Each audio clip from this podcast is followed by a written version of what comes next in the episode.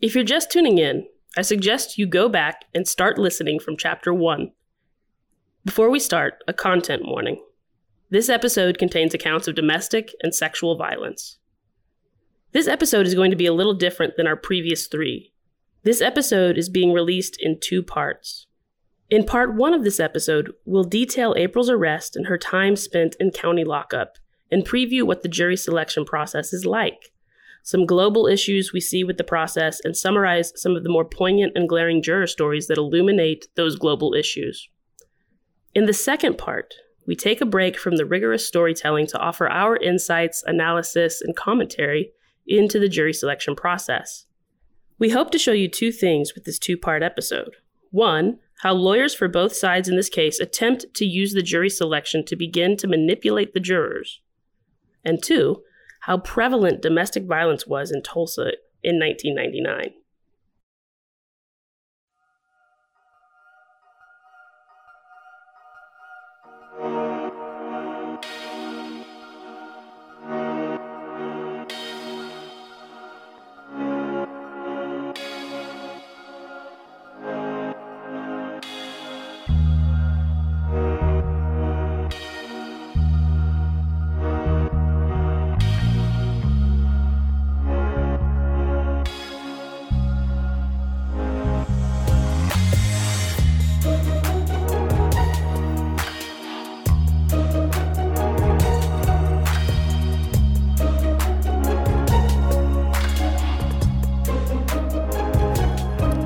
Button, Chapter 4 Setting the Tone.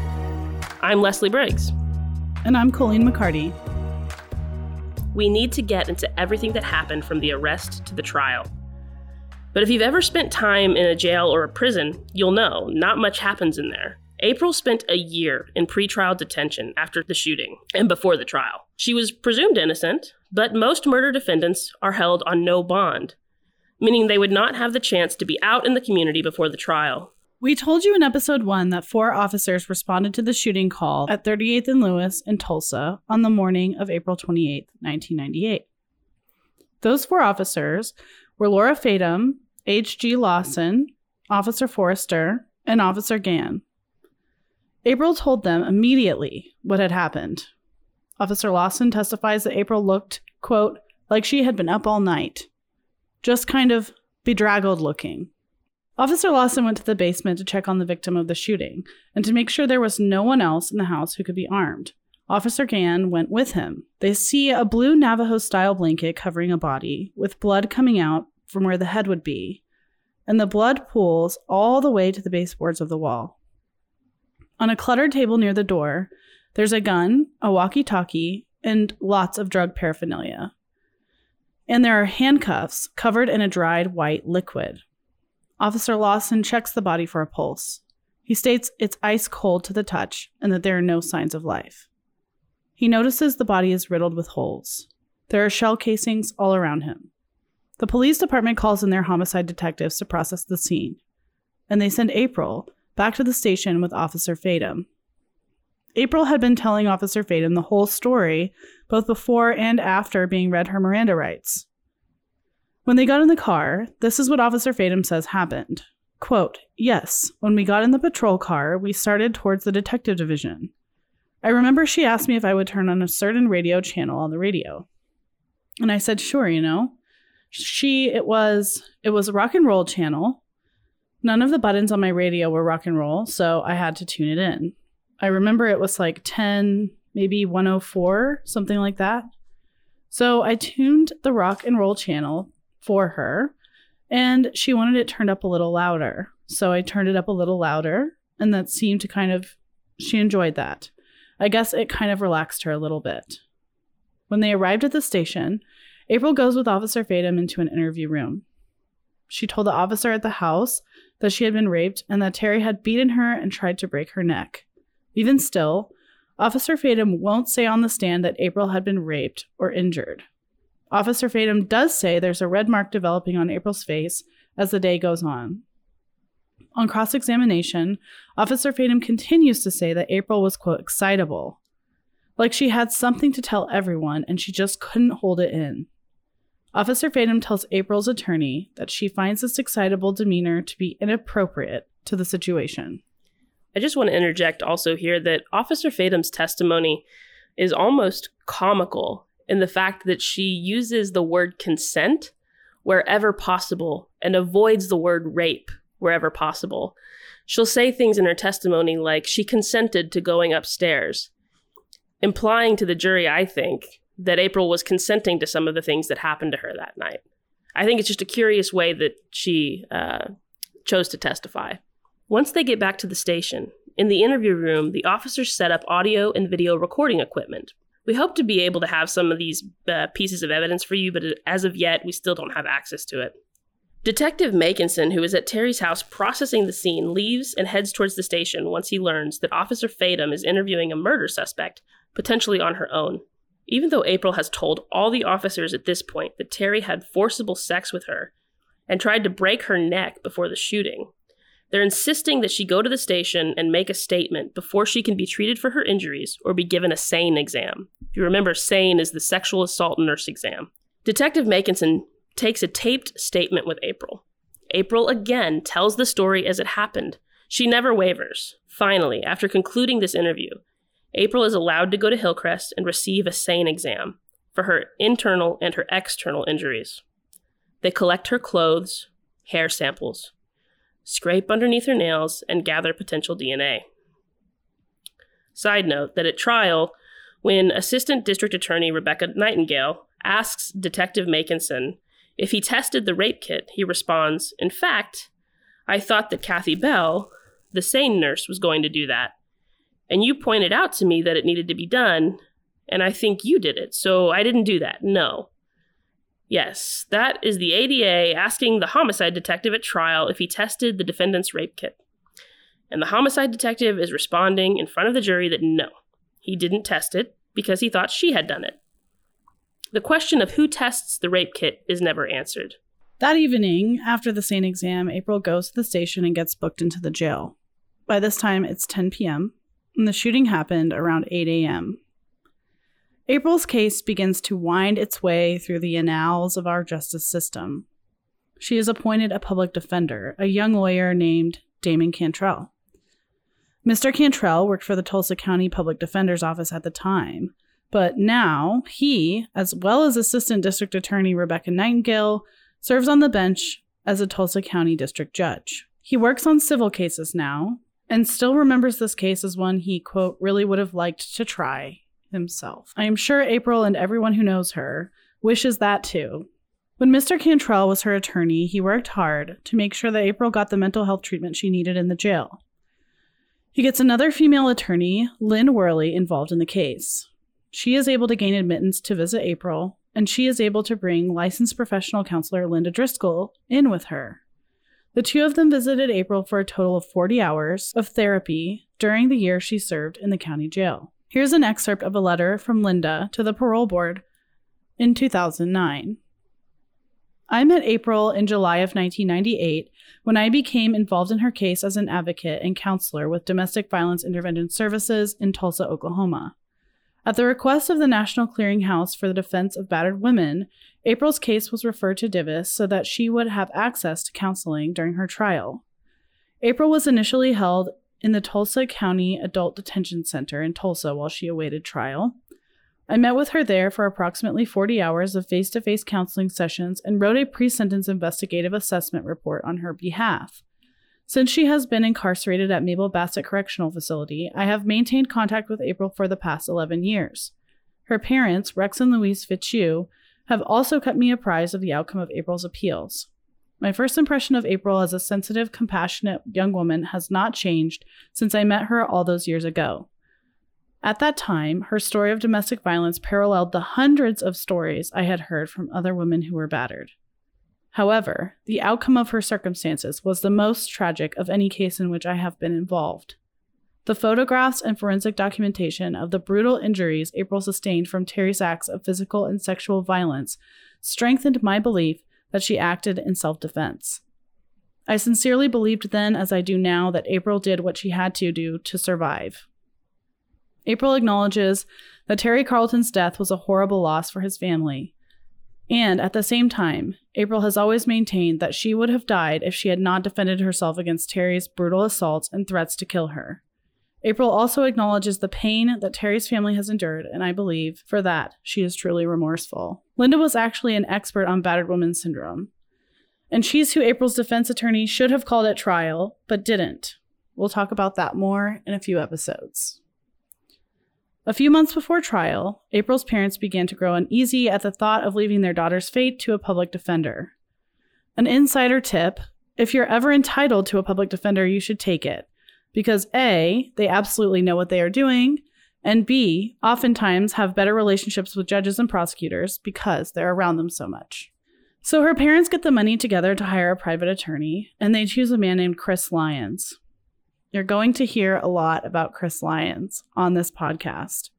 I think it's worth saying here that hindsight is 2020, and there are always things that you wish you would have done differently, especially in a murder trial. And also, a lot has changed in the last 20 years around how we talk about domestic violence, how we think about drug addiction, and how we go about defending a murder case like this, as well as how April would have been seen by her peers. Nonetheless, it's unavoidable. We will be talking about Mr. Lyons and some of the choices he did and didn't make in defense of his client. And as of the time of this recording, we have reached out to Chris Lyons' office, um, trying to start a dialogue with him about this case, but we have not yet heard back. If that changes, we'll be sure to update you. A year goes by mostly without incident as April languishes in the county jail. Outside the jail, there's some big drama going on in the Tulsa County District Attorney's office.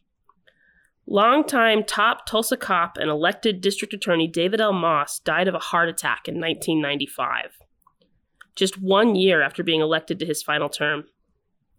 His first assistant, Tim Harris, was appointed interim district attorney until then Governor Keating appointed former Mayor Bill LaFortune to the role.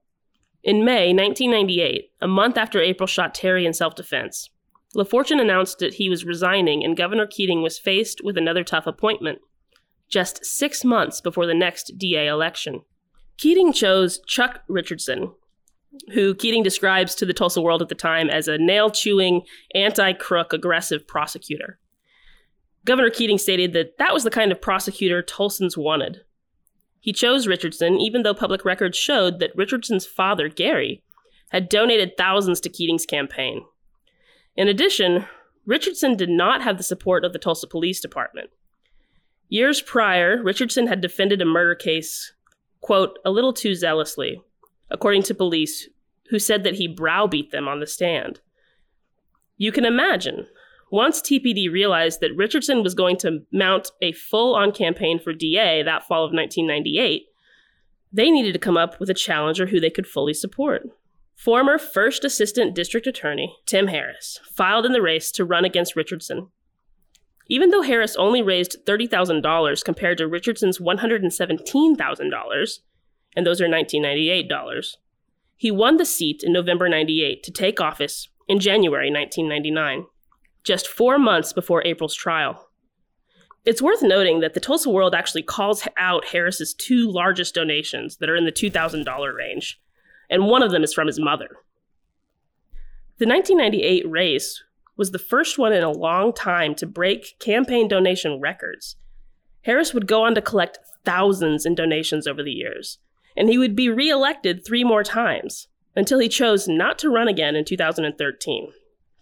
We're obviously going to talk a lot more about Mr. Harris as we go on, but for now, let's look at the landscape right before trial. Tim was a big underdog to a very moneyed candidate who had the backing of Oklahoma's tough on crime governor. And yet, Tim won. And now he has to prove himself. He has to show the people of Tulsa County that he can deliver. April's case is one of the biggest cases to go at that time, and it's one of the first big murder cases Tim Harris will try as elected prosecutor. It's also one of the first cases to officially use battered women syndrome as a defense, after it was certified as admissible by the Oklahoma Court of Criminal Appeals in a 1995 case called Bechtel v. State. On April 5th, 1999, April's murder trial officially began. Chris Lyons, and his legal assistant, Ed Clark, who had just graduated with an Associate of Applied Science degree in paralegal studies the year before, were sitting at the defense table with April. At the prosecutor's table were newly seated District Attorney Tim Harris and his first chair, Rebecca Brett Nightingale. Ms. Nightingale also goes on to run for district judge and wins the seat in 2003. She still sits on the bench today and is one of the longest standing judges in the district. April Sadden's sister came to every day of the trial, and her sister Mary took detailed notes each day to report back to their mother. In Tulsa, jurors are pulled from a cross section of the population that have driver's licenses. Everyone who gets assigned a jury duty that week shows up Monday morning and they sit in the basement of the courthouse until their name is called, and they're sent to a courtroom where a jury trial is about to happen. Then the lawyers commence a process called voir dire. Voir dire is French for to speak the truth. This is the process of making sure your jury panel is truly impartial to both sides, and that each juror understands a few critical things. One, the defendant is presumed innocent of the charges presented. And two, the state has the burden of proving every element of the crime charged. The defense does not have to prove anything. Voir dire, or voir dire if you're an Oklahoma State court attorney, is the literal most boring part of a criminal trial. However, it's also one of the most important things, and you can win or lose cases on voir dire. The goal is to choose 12 impartial jurors and one alternate in case someone gets sick or cannot make it back to the court for some excusable reason. Each attorney's side gets nine peremptory strikes. A peremptory strike, just as a side note for the uh, non attorneys listening, is uh, an opportunity to strike a juror to get rid of them um, with without reason. You don't have to have cause. But, and this is important, if an attorney can get someone to say that they cannot be fair, or if the court gets them to say it, then they must be struck for cause. So that's the difference. Peremptory, you strike them, you don't have to have a reason, except you can't be discriminatory based on race. If you testify during voir dire as a juror that you can't be fair or impartial, you'll be stricken for cause. And this makes sense if you think about it because it's in the interest of both sides that anyone be removed who says they cannot be fair. If an attorney believes someone might be able to be fair, but they just don't like the perspective that person brings to the trial, then they can use one of their peremptory strikes. It ends up being a big strategy piece. How you use your strikes, on who, how to see what the other side is striking. So, naturally, if you can get one of the jurors you don't like stricken for cause, then it's more peremptory strikes for you to exercise on people who clearly favor one side or the other but they won't come out and say, look, I can't be impartial. So yeah, it starts getting heady really quick. But another way attorneys use voir dire is to begin to create a narrative and set the tone for their case. And a really masterful attorney can pique the curiosity of jurors with the types of questions that they ask. And if they traverse the landscape carefully enough, they can begin to prejudice jurors against the defendant or against the state subliminally. We see this happen in April's case almost immediately. First, it's a huge advantage, but the state gets to go first and talk to potential jurors. So, Tim Harris, the one we just talked about a little bit ago, who just got elected, he gets to go up in front of the potential jury pool. There are 12 jurors in the box and probably 20 people sitting out in the gallery of the courtroom, but the people sitting out in the gallery have to pay just as close attention to the questions as everyone in the box because when someone gets stricken from the box, they randomly call someone out of the gallery to come and fill that spot. So, the process takes a long time. In April's case, it took five whole days to pick the jury. Tim Harris talks to the folks in the box for a long time, and his primary focus being the fact that they were going to hear things about intravenous drug use and, quote, violent relationships that would be completely foreign to them and foreign to their ways of life. What this does is immediately begins to other April as someone foreign to the jury. She's someone that they could never understand or get behind. She's dirty, she uses drugs, and she fights. She's one of those women who can really antagonize you, if you know what I mean. He asks the jurors if they have ever experienced abuse, if they know any police officers, if they would be biased against April or for April because she's moderately, yes, he said, moderately attractive. The questions go on for what seem like ages. by the time Chris Lyons, the defense attorney, is able to get up and speak to jurors, they are completely worn down and intellectually exhausted. And they view Tim Harris as their faithful guide through this extremely confusing and exasperating legal process. So, as you can see, this trial gets complicated fast. Once the jury is chosen, things really get up and running, and we can see two sides emerging. One is clearly gaining more traction in the room. And the two sides are one, April was a poor, dirty drug addict who needed to get her fix. She was a gold digger. She used Terry for money and vacations and ultimately went to his house that night to kill him and rob him. Two, the other side, April was a battered woman who had tried to call the police and file protective orders, but to no avail. And because the system abandoned her, she had to take matters into her own hands to protect herself. Voir dire is a necessary and important part of the entire trial process. In theory, it keeps us from devolving into blood feuds when a conflict arises amongst members of our society. Culling 12 people from the community at large to decide what is fair and just is a poetic way to keep the peace. Jurors are some of the most powerful people in our society. They decide the norms we must abide by within the bounds of the law so, who makes it onto a jury is important for how our communities dole out justice.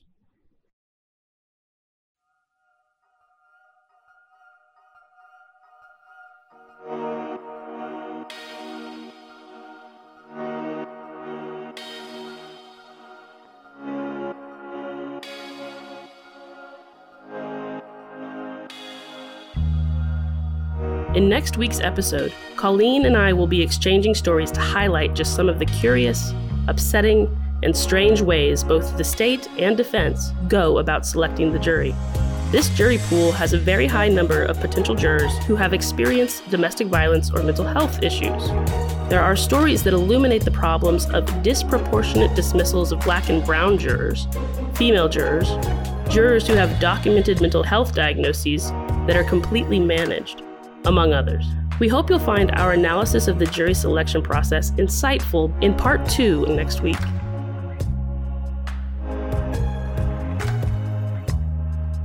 Panic Button is a co production of Oklahoma Appleseed Center for Law and Justice and Leslie Briggs. We're your hosts, Colleen McCarty and Leslie Briggs. Our theme music is Velvet Rope by Guillaume. The production team is Leslie Briggs and Rusty Rowe were recorded at Bison and Bean Studio in Tulsa. Special thanks to Lynn Worley, Amanda Ross, and Ashlyn Faulkner for their work on this case. If you or someone you know is experiencing domestic abuse, use a safe computer and contact the National Domestic Violence Hotline at thehotline.org or call 1 800 799 7233. Help others find our show by leaving us a rating and writing a review. Follow us at OK underscore Appleseed across all social platforms. You can subscribe right now in the Apple Podcasts app by clicking on our